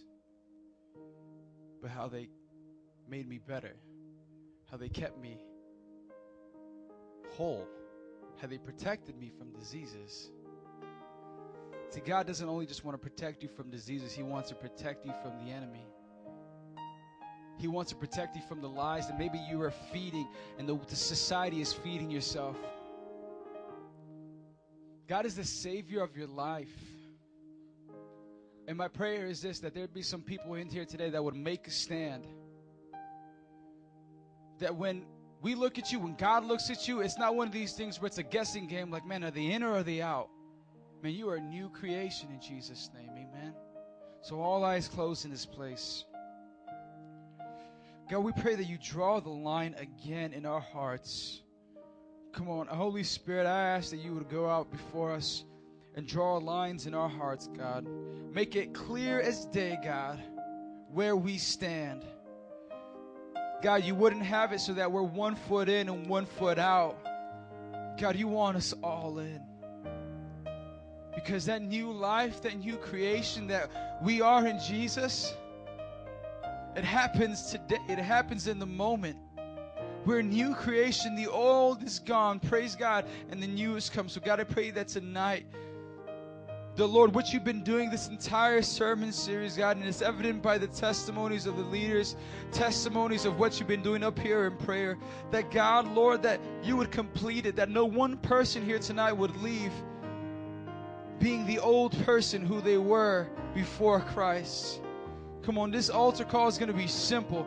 It's for anybody in this place that still has is waiting for that opportunity to come up. Like, man, I, I want that old to be gone. Like, man, I know that I've been born again, but man, there's some things that the old keeps on popping its head up here. Or maybe you've been waiting. Maybe you've been trying to ignore the altar call. Like, man, I don't want to do it. I don't want to go because then they're going to find out. They're going to know that the, the mask is gone and I really haven't been living for the Lord. Come on. God, I pray that you make people new in this place in Jesus' name. Here it is, simple.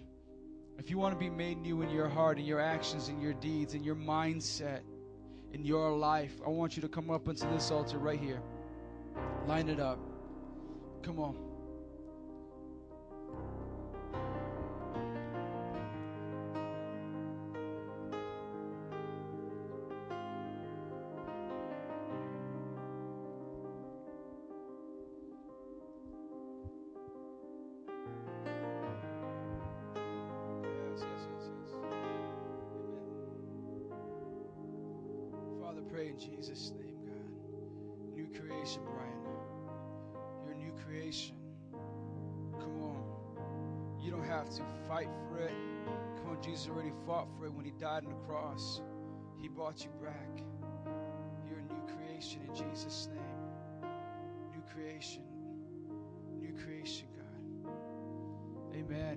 For those who came on up here, I want you guys to look at me really quickly. I I thank you guys. You know, eh, you're not doing this for me. You're not doing this because no one else would have came up, but you know that deep down inside your heart that God was speaking to you, that God is doing the what's going on. And for some of you guys, you guys have been coming to this church for a while. You know? Yeah. Most of you guys up here. So, what I want to encourage you is this that God's love is so great. I mean, even in our in our weakest points, when we fall off, when we backslide, when we sin against God, God's love covers us. But you have to be diligent and faithful in this and coming back to God and saying, God, forgive me. And that repentance is followed by a genuine heart transformation that is preceded in by your actions. And so many times the devil, see, we don't need the devil sometimes because sometimes we, our mind is our own worst enemy. Like we overthink things like, does he still love me? Yes, he still loves you. Do you see him on the cross still? But then that life, allow the power of God to be evident in your life. Don't resist it. Don't resist it in moments of your temptation, in moments of your weakness, in moments of your failures. When the devil comes and brings it back up, it's not that you're no longer a new creation, you're still a new creation. Hello. But come to the Lord and say, Lord, forgive me, because here's the reason why. is because God isn't number one in your lives. Let it be evident by what you say, what you think, and even your time with Him. Don't give him the sloppy seconds. Come on, guys. He deserves it all. He's number one. So I want some of my two and one leaders just to come behind him right now. And we want to pray for you guys. we genuinely love you guys. Yeah, amen.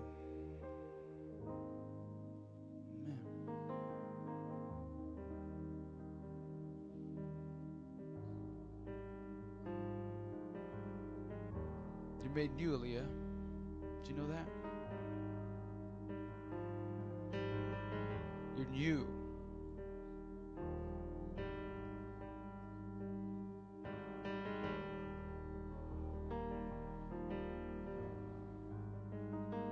You're new. You're no longer the same. You're new. He makes your heart new. He makes your mind new. Jesus' name. Come on. You're new. Come on. I can say it all day. I can say it all day, but when are you going to get it in your heart that you're new? You're not a broken person trying to put the pieces back together. You're new. He puts the pieces back together. You're new. Sometimes you need to let your ears hear it. You got to say it. You know?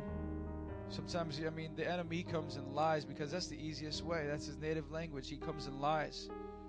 I encourage you, Aaliyah, to, to speak it out. Let your ears hear it. When you don't believe it, man, I'm new creation. Speak it out. I'm a new creation. I'm telling you, when you by yourself and you're feeling those thoughts and you're getting hurt, come on, say it out. I'm a new creation in Jesus' name. Come on, let your ears hear it. Encourage yourself, girl. Father, I just pray for everyone up here in Jesus' mighty name, Lord. God, your grace, your love would come to them, God, that they would know that they're new, that it wouldn't be some giant mind trick that the enemy would come and lie to them. In Jesus' mighty name, God, we pray for the transformation of their mind, oh Lord. God, Lord, that they take every thought captive and bring it to the feet of Jesus. We pray that here tonight, God, there be no more tug of war in their minds and in their hearts. They belong to Jesus. They belong to Jesus. And God, we pray for the strength, for the endurance, for them to live it out, God, for their lives to be a testimony, for God, their lives to be a witness, Father, for all to see that Jesus makes new people, that Jesus takes the old and turns it into new for every heart, for every person here. God, we're thankful, we're thankful, we're thankful for what you're done, your completed, your finished work. In Jesus' mighty name, in Jesus' mighty name we pray. Amen. Amen. Guys, look up. You're new. You're new. You're new. Right now. Man, I pray that, man, I'm still having arguments with my mom. I'm still having fights. I'm still. No, you're new. Holy Spirit, come. Change my mind. I'm new. God, I don't think the same way. God, I'm new. Speak it out. Amen. We love you guys. We love you guys. Amen. Come on, let's give it up for them. We love them. Praise God. I'm going to ask you guys to go back to your seat for me. Thank you, guys. Thank you, thank you, thank you. You know, remember how we said that the night is not over? It's not over. What we're going to do right now is we're going to have a time of, of fellowship. Just a quick time, maybe about three to five minutes, okay? And I'd like for everyone, that's everyone, okay? Um, and the Holy Spirit's to go with you guys. everyone to go into the foyer and wait over there for us, okay? So if everyone can stand to their feet, okay? And just make your way on over to the foyer. No peeking inside of what we're doing in here. If you do, you can't participate. we'll let you take the CTA. just kidding, just kidding. We love you guys.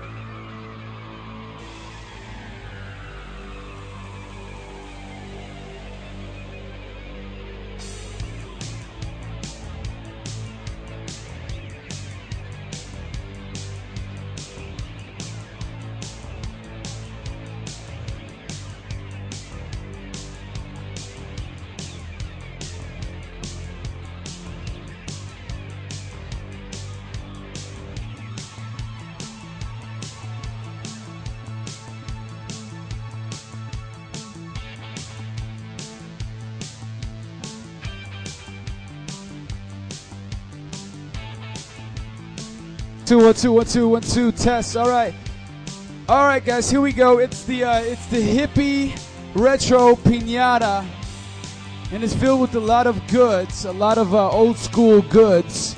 So what we want for you guys to do is to take turns swinging. Do we have blindfolds here? Do we have a blindfold? Is there anybody that can be blindfold? Let's use a scarf. Yeah, let's use whoever's pink scarf. Oh, thank you. All right, so this is what we're gonna do. We're gonna need one lady volunteer.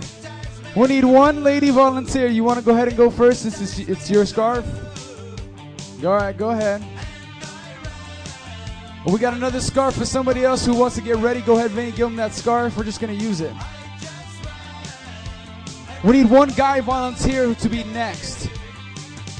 I see Alec and Jonathan and Isaiah. Okay, I'm thinking of a number between one, one in thirty. What's my number? Hold on, hold on, hold on. hold on. You first. Go. You. Give me a number.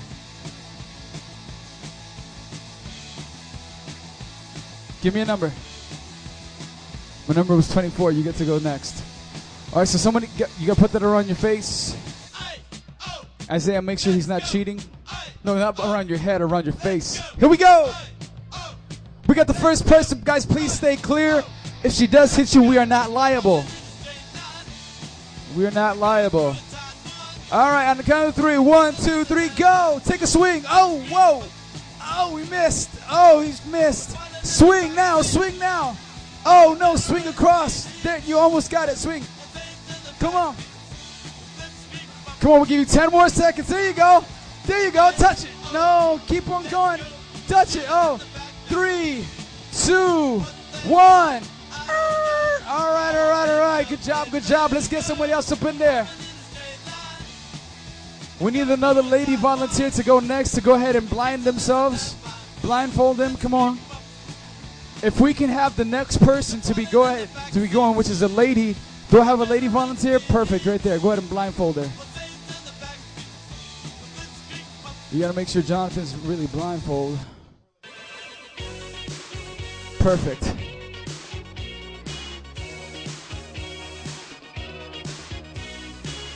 Y'all don't even know, man.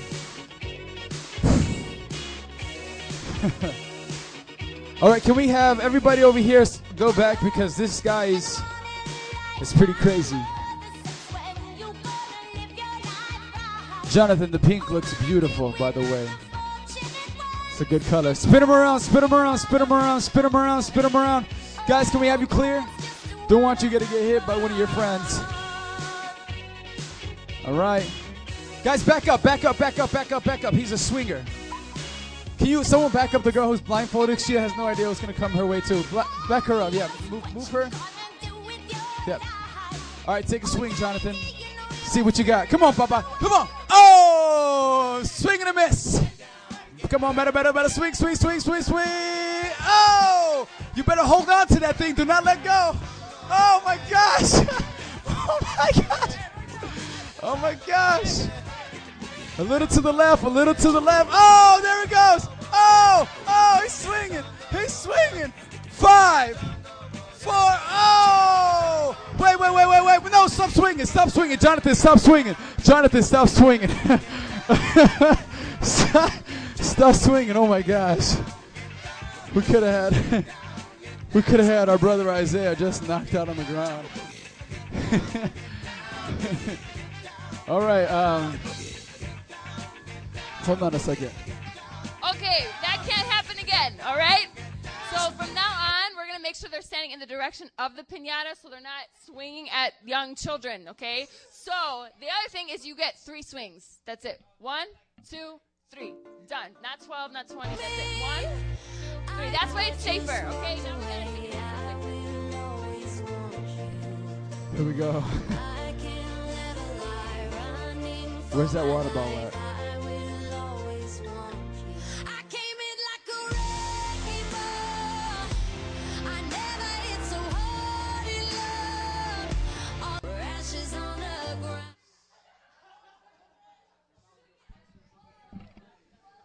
Sorry, that was my playlist, guys. Whoops.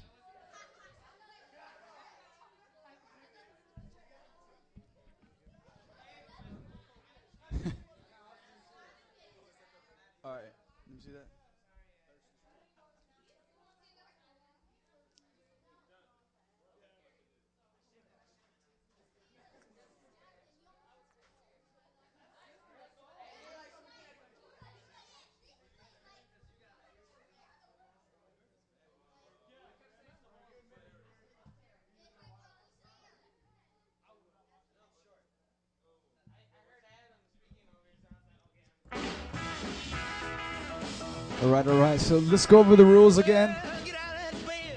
You only have three swings, okay? And when we tell you to stop, you gotta stop. Okay. All right. And if you make contact and it's your third swing, you gotta stop. Okay. All right. So who do we have next for the ladies? Okay, we got someone already.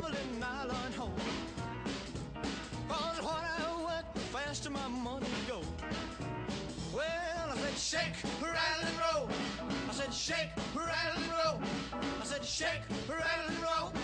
I said shake, rattle and roll. What you wanna do? All right, all right, all right. Apparently, we're having some technical difficulties with the first pinata. And no worries, we have a second pinata. Come on. There it is, there it is. All right, so hopefully this time no one's going to hit the part where it's connected to the rope. I'm, I'm, I'm playing with them, it's fine. he doesn't know any.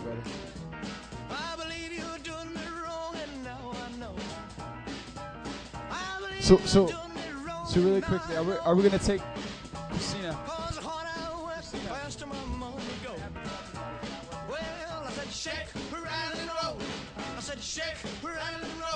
So we're just gonna open it up. I would have touched the stands, yeah. Alright. Little tap, you should have dropped inside, punched him. All right, here we go. All right, next person up. Let's go, let's go, let's go. Who's next? Who's going to take a whack at it? Can we get another guy to go next? Alec, he's next. Come on. Someone blindfold Alec. He raised his hand first. Here we go. On a count of three. One, two, three, go. One swing, two swings, three swings. Oh, that's it. Next. Here we go. Oh, she's strong. She's got us. Here we go. Who's next? Come on. Whoever's next got to get blindfolded. If you are going next, you should be blindfolded already. So, Alec, go ahead and get a blindfold on. You should get a blindfold on. There you go. All right, ladies, I need another volunteer. Ladies, any of the ladies, any of the ladies. Isis, thank you for volunteering. Come on up. You didn't raise your hand? Oh, okay, I thought I saw you raise your hand. no, ladies? Okay, we'll get another guy to go. All right. Lawrence raised his hand. Let's go. Let's get a blindfold on Lawrence. Go ahead. I'll get another one if he's he's up next. Remember, you got three swings. Here we go. You and don't let go of that stick, brother Steve. Watch out. That's your life. That's your life. On the count of three. One, two, three, go. One swing. Two swings. Three swings. That, that's up. All right, next, next. Here we go. Next. All right, if you want to go at this point in time, go ahead and blind yourself. Blind yourself. Blindfold yourself. Here we go. Lawrence is up next. Everybody be careful. Be careful. Be back. Stay back. On the count of three. Here we go. One. You gotta, you gotta, you gotta guide him, direct him a little bit. Lawrence, don't swing it. Don't swing. All right. We'll put the stick on the pinata so that you know where it's at. Okay. Here we go. On three. One, two, three, go. One swing. Oh! All right. All right. All right. Here we go. We got we got to come up with It's right there.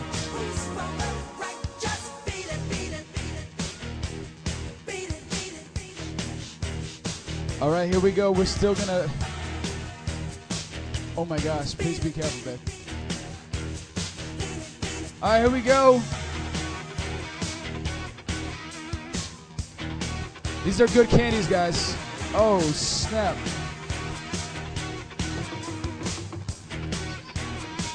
Come on and grab them. Come on. Uh oh, here we go. Some more. Give me this. Give me this. They got the warheads. There's warheads. There's bazooka gums. All right, guys. Make sure that every candy gets taken off from this floor. Oh, give me that gum, JoJo. Give me that gum, bro. All right, thank you for coming tonight. Thank you for coming. Come on, let's give the leadership, those who participated, in putting this together, a hand of applause. Thank you guys so much. There's all this candy on the floor. Please take it. Rides will be leaving in about 10, 10, 12 minutes. If I can have my two wonders just begin to break things down just a bit.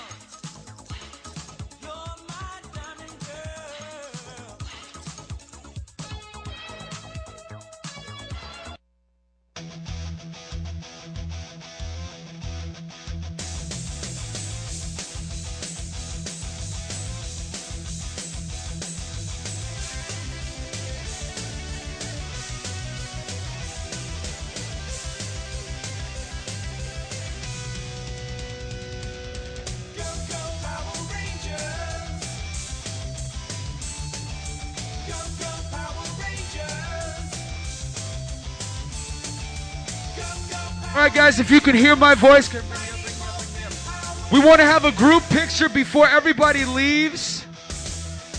A group picture so we, if we can have everybody in the sanctuary towards the front. Come on, come on, come on, group picture. Everybody towards the front. You guys gotta leave. You gotta go. No group picture for you. It's like you were never here. Here we go. Group picture really quickly for everybody in their lovely costumes, outfits. Come on up, group picture.